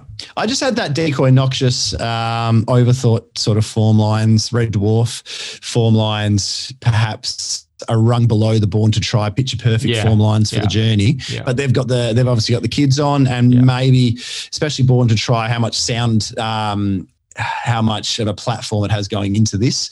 Uh, a little freshen up now. It's a mile to 2200. Um, yeah, no, this is this is a very open race. You run this race four or five times, you probably get four or five different results. So I'm gonna uh, I'm gonna look at Betfair because none of the early prices have pushed me towards a bet and um, and see what it's doing on the day and work around those odds. okay yeah I was four dollars uh, accelerate five dollars sugar cane I marked accelerate favorite but um, just just there's a couple of little queries floating around about for mine anyway about accelerate and how Yep. often he can No, uh, he can hit that mark but um, if he does it's his race otherwise sugar cane is and and born to try the biggest dangers for mine Yep. Very good, very good. The um, sometimes with those staying races, you get in a roll. Sometimes, like you're seeing them well, and you go bang, bang, bang, and it, it all. Uh, you sort of you find the right horse, the right race. Um, yeah, but uh, it's a hard thing to do. Anyway, we're on to the uh, we're on to the Jolly Beggar, The the, JB Beggar. Stakes, uh, the hundred thousand dollar race over the one. do you know much about Jolly Beggar the horse no, no, Jolly Beggar didn't even know it was a horse. Jolly Beggar is in the West Australian Racing Hall of Fame. This horse won a Karrakatta plate at two, a WA Derby at three, a Perth Cup at four, and a Doncaster Handicap at Randwick as a six-year-old. So this was right. yeah fair fair horse Jolly Beggar. So he won the he won the 1908 Karrakatta plate. Nineteen oh eight. 1908 Were you there for that one? 1908, Jolly Beggar. He sweated up in the yard bad that day, but um, but yeah, he still still still managed to uh, get the job done. So what a horse! So he's uh, he's a worthy worthy Hall of Famer. Is Jolly Beggar, Karrakatta, Derby, Perth Cup. Dig Deep could only win one of those. So there you go. It says something about Yeah, Jolly. well, we're still going. We're still going. What have we won? We won a old comrade, a a, uh Bunbury a. I know Eurythmic, right. You're in a, second. No, it was a, Hannan, a Hannan's handicap. Yeah. We've won. Yeah, we've got a fair bit. Yeah. Um, hang on, sorry, that's when we record the show in four weeks' time. um, but yeah, anyway, good good stuff. Um, but what did you make of this race? What did you make of it? Difficult. I. I, uh, I, I thought it was. Um, I thought. It, I thought. I did think it was very tricky. Actually, I mean, I saw the the market was out by the time I got around to doing the form for this race. So, which is always. Mm-hmm. Don't you think it's, it's always a bit hard when you notice the market and it sort of it has. I it don't look- Of, yeah. I know. It, so it just came up uh, on the right hand side of Chris and. Uh, that's what she said. yeah, it came up on the right hand side of Chris, and I sort of got a glance at it, and I was like, oh, it sort of sort of skewed me a bit. So I imagine that you were able to uh, to look at this through fresh eyes. So, but for me, I, I found it a, a real challenge because I see red, I see red, a, a horse who's um, who uh, I've um, been I've been following, and, and you've obviously got a good association with all the way back from his debut in Kalgoorlie. That was a that was a really good win to get over the top of of all day session first up. But then he steps up in grade to the to this, which is a 77 plus, gets his first opportunity to match motors with some season quality sprinters. And um, yeah, it's just going to be interesting to see see how he measures up. But you did throw a question in the mastermind, and which could be the which could be a big key or a big piece of the puzzle. Paul Harvey riding 55 kgs, which is a rarity, but uh, he is doing it to to make sure that he secures the mount on Icy Red, Icy Red, and the Jolly Beggar on Saturday. What do you take in? How much of that do you take into consideration? Uh, well, Luke Luke told us that he uh, he rang him and asked him, and Harvey didn't sound too keen. And then he said, "Oh, it's for Icy Red." And then Harvey was pretty keen. So obviously, Paul likes the horse, mm-hmm. which is understandable. Um, getting the ride on a uh, a short price favourite in a, over the thousand. Um, but yeah, I, I look. Icy Red, Icy Red went up three dollars fifty with uh, with Brad Bet first thing yesterday, and I um, I was like, right, oh, we hopped to a little bit of that, and I was thinking, yeah, we'll tip that at that price. That's definitely the go because I'm two dollars eighty. Icy Red, Icy Red, but now at two dollars thirty across the board, you sort of go, well, it's it's no longer the bet. It's no longer where we want to focus our attention. So um, yeah, so you're you're, a, you're changing lanes. Well, it's all price orientated, yeah, isn't it? Yeah, it's, it's, that's that's the thing. It's it's it's everything's price orientated with me. I can. So you're um, you're on you're on Icy Red, Icy Red at the overs, right? So what happens now? Oh, I've only got a small bet just mm-hmm. to, to bet what I can win on the um on the the limited account. Um, but from a race point of view, I mean, how, how, did you map it? I think that's probably the best way to assess this. Is I've, do you have Charlton Eddie um, leading the race? I had. There's a few different permutations, but I, I yeah. settled on Charlton Eddie crossing Icy Red, Icy Red. I, I, think they'll be happy to let Charlton Eddie cross and lead. Yeah, that was my thought process too. I don't think it's an impossibility for Icy Red, Icy Red to kick up and lead. Yeah, not impossible, um, but I don't know um, whether they they that's the preferred option. I think that I think the plan will just be where it's happy. Yeah. I think the the plan is just sort of um, yeah, let the horse um, yeah tell him if it wants to lead or wants to sit on its back. And, and uh, the, I, the, fact it let down nicely the other day, and I think Luke's always been saying that is I don't think there'll be any issues doing so. I think if they go straight to the top, it'll be hard to beat. Yeah. Um, but with, with the sit on Charlton Eddie's back, there's always that little bit of a concern that Charlton Eddie's not going all that well. It's ran dead last. It's two and two separate campaigns. Um, potential excuses for the pair, but maybe not as well. It just maybe isn't going that well. So you don't want a horse stopping on you. I, I had Don't Fuss in the Breeze. Now, besides Paul Harvey himself, who's the jockey you do not want to be trying to push out underneath? Oh, good luck. Pike. Good luck. Yeah, yeah good William luck. Pike. Yeah. So, yeah, he puts you in a vice sometimes, doesn't he? The Pike, he just, uh, yeah. Uh, good luck. Yeah. yeah. Yeah. Harvey is probably the biggest at doing it, but Pike would be number two. Um, yeah, I, um, I, thought that would be once again be aggressive with Starfield Impact again. Magic Mike just yep. uh, just handlebars uh, down a, situation three again. Wide line? Yeah, yeah. If, if. If, if, if she can't if she can't cross to the breeze, then yeah, for sure. Yeah leading the three wide line. I, yeah. I think that um, they'd like to go forward with reflectivity, but I think back to the thousand, it, it might not have the dash to get there, so it, it's going to be prominent. And Ambionte um, will sort of be, God, Ambionte will be kicking up, trying to hold a spot, whether he can or not. I don't know. So Ambionte kicks up to hold a spot. Son of a God and um, Son of a God's a better horse probably racing closer to the tempo. Um, I think they'll be happy with a three wide line. So I don't think Son of a God will be defensive out of the gates, but Chrissy Parnham is a, is a patient jockey. So it's one. And then you've got Excellent Dream from eight. What, what do you envisage um, the plan will be there? Do you, do you, think that'll be a cold ride with um, perhaps the Farnley or something else in the future as, as the main aim? What, what's your thought process? Because it's not impossible. An Excellent Dream could lean up the three wide line. Yeah, initially I thought so, initially I thought they would they would go forward. Uh, however, mm. uh, there's this it's just a messy map for Excellent Dream. So I imagine first up for the Simon A. Miller yard that they'll be a bit more conservative. Maybe maybe uh, grab old try to find a three wide trail. Yeah. Yeah. Yeah. So there's basically there's a lot happening. We're going to see a three wide line. Have you got queries on Charlton Eddie? Yeah, hundred percent. Yeah. Yeah, major queries, Charlton Eddie. So it's one of those races where they could bunch. Um, as I said, I, I yeah, he was, they, they he, was beaten a, he was beaten a long way from home the other day, which was uh, yeah, yeah. But uh, but I don't. Know. That's a know, concern coming. Yeah, yeah. That's I don't know whether, two, uh, two whether Sean and Jake Casey would. Obviously, he's doing. He must be working well at home, or whatever, because he would have.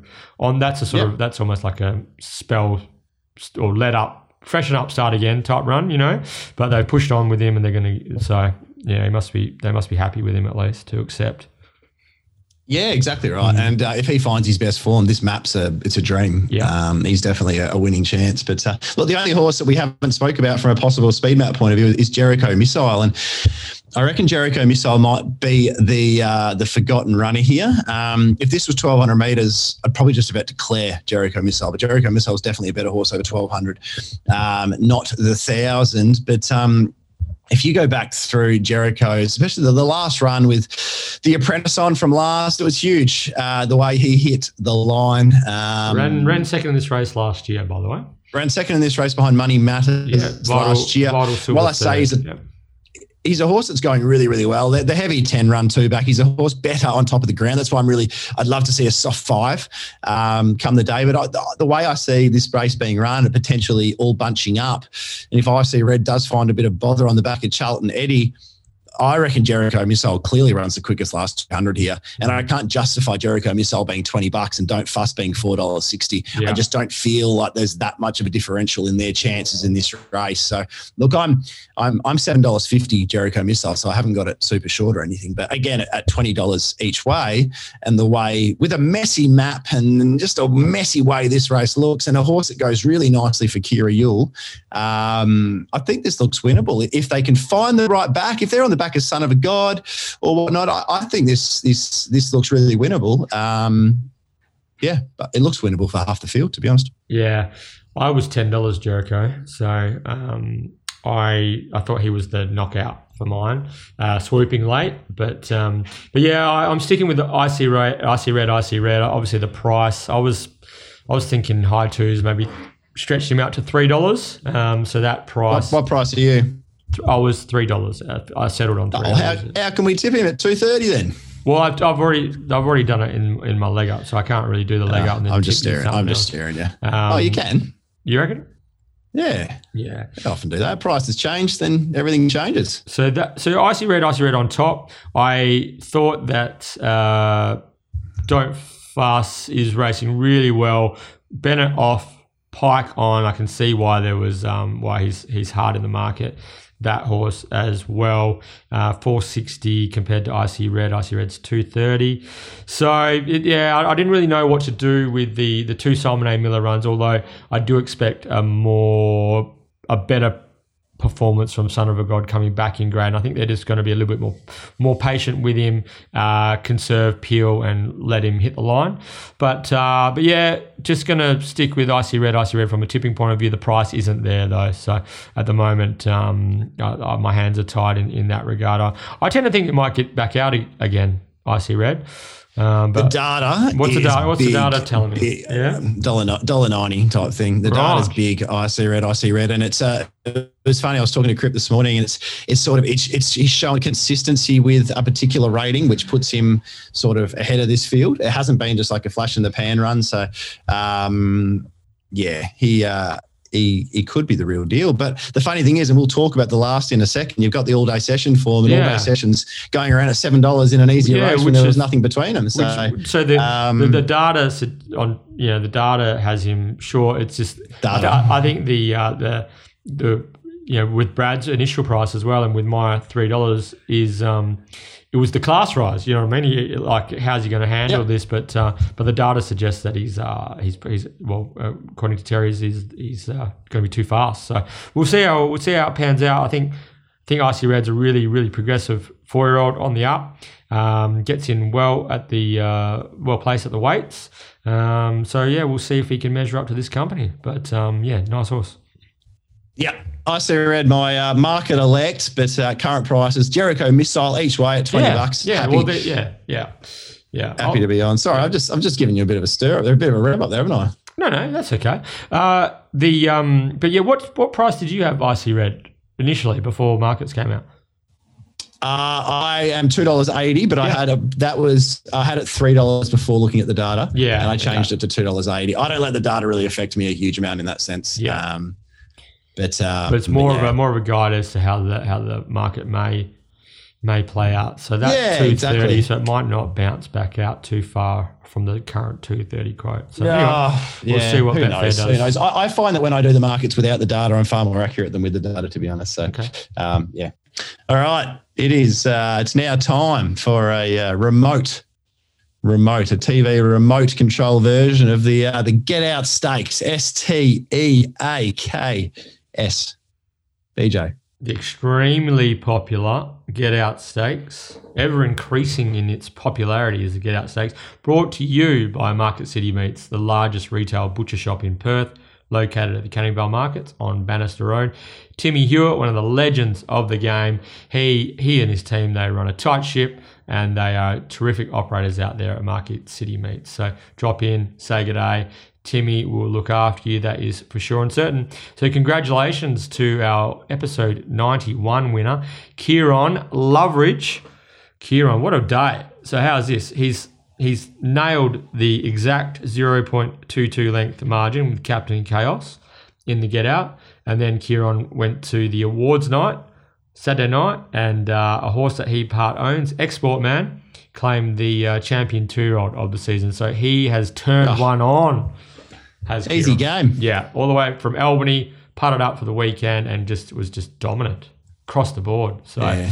Put, Uh, put him away. put him away. so uh, a weekend to remember for uh, for Kieran, and he uh, he put a photo up of his collect uh, from Market City Meats on Twitter as well. So we always appreciate celebrating the wins with our listeners. So to enter this week's Get Out Stakes race nine at Belmont on Saturday. Hit us up at the One One Pod on Twitter. Let us know who you think will win, and a decimal winning margin, two decimal places preferred. And just FYI, listeners, the second decimal has been crucial in in separating some some absolute thrilling, nail biting results lately. So don't forget, it's very important if you want to succeed in this game, Terry. And something you can't forget also, of course, is the Sam Wright rule. First in, best dressed. First, It was best dressed the other night. He, he- he really scrubbed up well.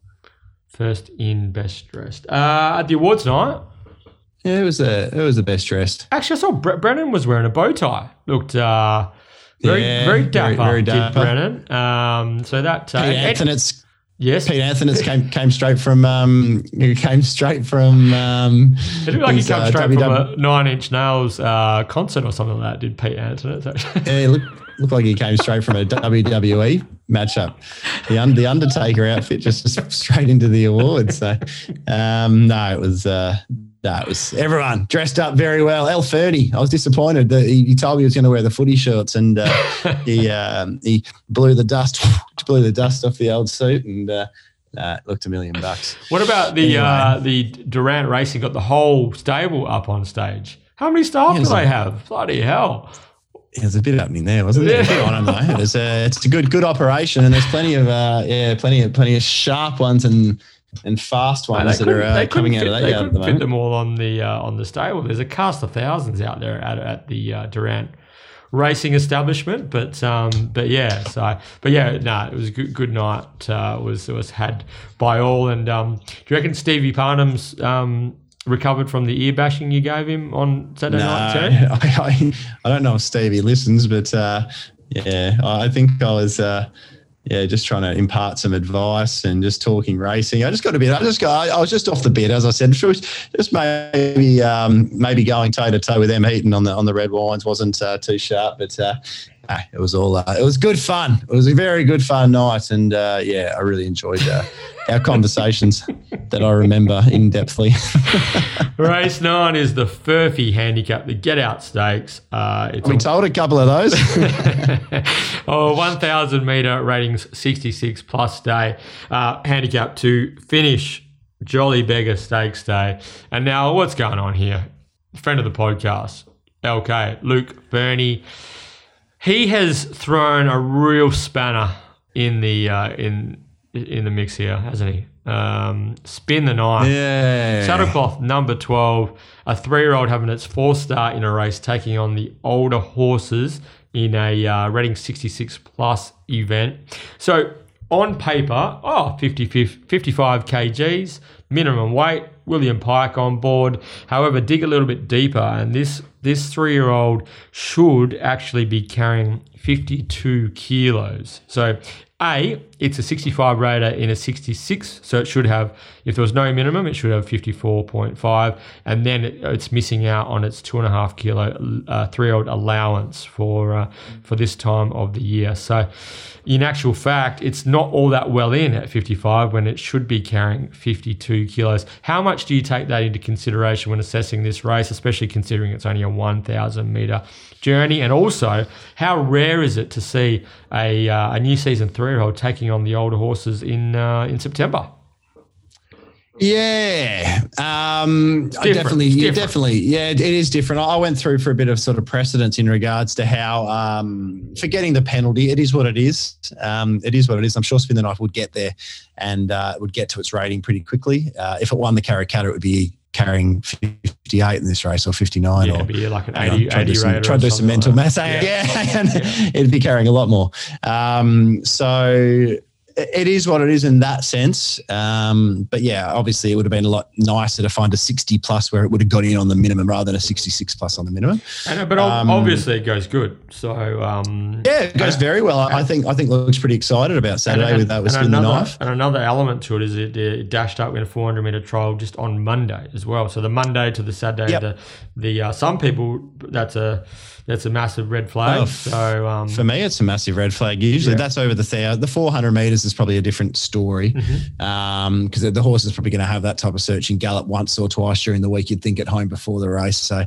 um, it's just that it's been. Um, it's just that it's been made public, I guess, and the fact yeah. it was a trial. It was a machine like too. Yeah, I don't. It? Bloody hell, twenty three one eight on the bit. Uh, yeah, yeah, it was the time. Yeah. Mm. Yeah. yeah. especially with a heavy uh, heavyweight jockey in the saddle in Mitch Pateman. So um, it wasn't like it was car- carrying a feather either.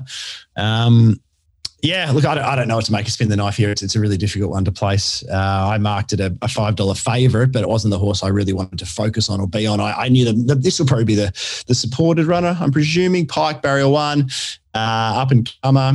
Um, his figure on debut was huge. Uh, yeah, he could blouse us. You know, if he kicks up and holds out Olga Luisa, he could, um, yeah, he could blouse this. But there's a chance they sit. Uh, he did sit. He, he, made a mess of the starter once um, last campaign and in a trial as well from memory. So if they do, if they are forced to sit, it's a different race and a different kettle of fish there yeah, as well. so it went back from gate 12 in the supremacy and um, flashed late in the race won by Lee. While that was a good, yeah. good form reference, it was a really really eye catching performance. So so he doesn't have to lead as such. But no, I don't have many form references from early season three year olds. And I was trying to find a couple all day session, as discussed a few weeks ago, raced against the older horses uh, as a new season three year old. That was in November though, and um, absolutely gave them a scene to a good a good bunch of um, a good bunch of runners too, and gave them a scene to carrying weight. So yeah, look, it's it's very interesting. I, the new season four year olds make sense for me. Um, but the new season three year olds, who who knows? I'm yeah, I'm intrigued to see what happens here. And this is a, I think the last few get out stakes BJ's have been pretty uh, notorious. One, Captain Chaos, there's been some real popular runners, and mm-hmm. I think Spin the Knife with the most popular runner here. Um, but but but but there's going to um, be there's going to be plenty. There's there's a few different options, isn't there? Around yeah, exactly sure. right. Yeah, exactly right. Which way? Which way are you going? Well, I just I'm backing in Luke Fernie. He looks he, he had a bit of a swagger on Saturday night. Looks like he's he's pretty happy with where the where his team's at, where the operation and the direction it's heading. This is wild, wild placement from from Luke Fernie, but uh, it's just so unique that I'm just gonna have to back him in. I've got to spin the knife on top. Uh, How'd you mark it? Yeah, well, how do you, I, I I landed I just landed on 380, but um, yeah, I don't even know what, what is it at the moment 370, 365 or yeah. something like that. But but yeah, it was a funny old race to price. But um, I just thought like for him to be ambitious in this way, uh, book Pike, look at look at this race as as a as as the first up assignment for spin the knife. Then with with that kind of bold um, decision making, then you got to back your man in, don't you? Yeah, I yeah, yeah, yep, yep, yep. I think so. I, yeah, but yeah, I don't know. No, I, I, I don't, know. don't, I, I, I uh, just I went all, I went spin the knife all day session. Loves the Belmont Thousand flying. Uh, the map it could be could be a little bit sticky for all day session, but it's um you can't can't fault its recent thousand meter form. And then of course you got your established thousand meter horses. Mood swings goes goes good. Uh, our boy Dylan was very sharp down the Pinjo thousand, and and Silken Eyes I expect to, to to rebound and put in a better performance. So, and that's that's not even factoring horses like Strathmore Rose, who's um who hasn't done anything wrong really for Roy Rogers and Chris Parnham, and and of course um, Olga Louisa, who probably can't win but is is jumping, running, and and being consistent. So there's a few different ways to, to look at this race, but I thought if Spin the Knife is the horse that he's projected to be, he could just be too good for them. But if not, a horse like All Day Sessions or Mood Swings could uh, could be the winning the winning go. How's all day session? Um, seven bucks in a 66 plus, and uh, I see red in a 78 plus going around at $2.30. And All Day Session wasn't and even look really at the suited swings, start. So No, not at all. It was going too well. Brad couldn't restrain and find the cover that he wanted to, and he was forced to sort of go to the top, and he was a sitting duck late. So, like, it's arguable that all day session was a better run than um, than IC Red, IC Red. They both had merit for their own reasons, but um, yeah, look, spin the knife just getting a little bit short for me. I sort of marked it favourite, but a longer favourite. Um, I've got. Strathmore Rose and our boy Dylan a lot longer in the market. And mood swings and, and all day session at around that seven dollars. All day session I'm for what was I? About five bucks all day session and six bucks mood swings. So they're not really big bets or anything of that nature at this stage. But um but with all day session you, you really want to wake up and see if, if it's still a soft seven on on Saturday morning you go here we go. Or we if go, uh, you see. I, I see red I see red I see red put them away in the um in the feature race, the race before, then again, you probably go, Jesus, seven bucks all day session is looking wonderful if that price is still there. Um, but yeah, a lot of a race with a lot of different permutations. Pretty happy to take on Strathmore Rose at the 420. It's one that I've uh, I've marked around and um, a watch. BJ, a watch. Um, Sue Olive has bought a lot of horses at dispersal sales recently, Yep. and if she can get the best out of Mystical View, um, it can win this race. Clint Johnson and Porter Barrier too. It's a it's a really nice setup yeah, but there's a lot of trust required um, if you're going to have a punt. So uh, good luck for for Sue Olive and the team. I think they spent. Oh, from memory, it was 100 grand. BJ. yeah, hundred plus I Um, think. It might have been hundred and forty or 100 plus. something. Yeah. Yeah, they've spent a couple of bobbies. So, uh, look, for their sake, um, I hope that Mystical View runs a nice race. And uh, yeah, it's probably more from a breeding point of view Yeah. with Mystical View, I'd say. But uh, her best is, um, yeah, more than good enough. Her best, and she's favourite here, in all fairness. So, good luck to the team with Mystical View. Okay. All right. So yeah, it's uh, good luck. Good. Not only good luck to the team, with Mystical View. Good luck, punters. W- Yeah. Working out this get out stakes. This is a tricky one, but um, so if you if you manage to to get this right, then uh, then hats off to you because yeah, this is this is a bit more challenging than than the uh, half trackers that uh, half volleys that have been dished up in the last few weeks. So, but that brings our preview to a close. Let's take a break and we'll come back with our Betfair best, our Maddies, and our lays of the day. Punters, it is uh, it was time for our Betfair best betting propositions of the day. Over to the Perth Racing Guru. What's your Betfair best, mate? Uh, my Betfair best is race number five, Campese. All up. Race number six, La Farola. All up. Race number four, Roman Flirt. All up. Race number one, General Grant. That's out, of order, but we get. I've done I've done that in, in preferential oh, order. Oh, okay, I've done gotcha. that in Okay. preferential. So if you Yeah. want to do the double or trebles, or Yeah. if you're thinking that way, yeah, focus in that sort of order. That, that, makes that's sense. that's the order of confidence. Is that right? That's the order of confidence, and Yeah. also I think very close to the order I've marked them as well. So, Okay. yeah. I'm with you. There you go. I'm with you. Campese is my bet Betfair best of the day as well. Uh, okay, lay. Who are we laying? I found it really. My lay. My, Lockie Taylor and my lay one last week. Polizia. Um, Yeah, and Muppet, my- Muppets, dead set, fair dinkum. What you mine like? won because I uh, well on the Betfair edge I laid Montalena, but with you blokes I wanted to be uh, I wanted to be a wanker and take on uh, Red Dwarf, so I laid it for the place, and it ran third. It It was actually I was laughing at the Mate, it was a big run. It was a big run. Um, yeah, it was. It uh, was. Yeah. Okay. Who'd you lay? Uh, race nine, Strathmore Rose. I'm surprised it's equal favourite. Um, I think it'll drift wildly from that mark. So, yeah, no major lays on the card, but race nine, number 10, Strathmore Rose is well unders at that price for me. I'm taking on race one, number one, Speedy Miss. I think that's General Grant's race to to win, and I just think uh, Speedy Miss 420, second fave. I'm happy to take take on that mare um, in the opening event of the day. Madness. Uh, well, I've just my best is forty five to one, so it's hard to um, it's hard to uh, it's hard to top that. But uh, we'll go for an individual runner this week, and I've, I have backed Jericho Missile each way. So um, yeah, Jericho Missile, I'm, I'm just under I'm under the ten dollars, and you can get twenty bucks each way. Um, also, shout out to um, to Lindrum Walter, who I uh, mm. I hmm. think will be probably running for third. Um, but yeah, it's a rarity. It's a rarity you get to take um, near twenty dollars for a, a pike horse. You actually give us some type of outside chance. But uh, race eight, Jericho Missile, a bunched field, quickest last two hundred. Back yourself. One of the owners will be saying post Yes, back yourself. I'm with you again. Jericho Missile was my Maddie of the day. Uh, honorable mention. No, don't be surprised to see a horse by the name of Barra Magic running cheeky race in race four over over the mile in the uh, that's in the Roman Flirt race. Barra Magic best available twenty dollars at the moment. That's my honorable mention from a Maddie point of view. So a good uh, good trial behind Dictator. We yet to see how Dictator goes at the races, though. Yet to make its debut, but um, yes, yes, yeah, it was it was a good trial behind Dictator, wasn't it? It was a good trial behind the Dictator. Yeah, yeah, hundred percent. Yeah, well named Dictator. So, mm. uh, well, that's uh, that's it. That's it. That's We're it. Uh, we've got there. We're at the end. A remote edition. I'm looking forward to seeing you next week, BJ.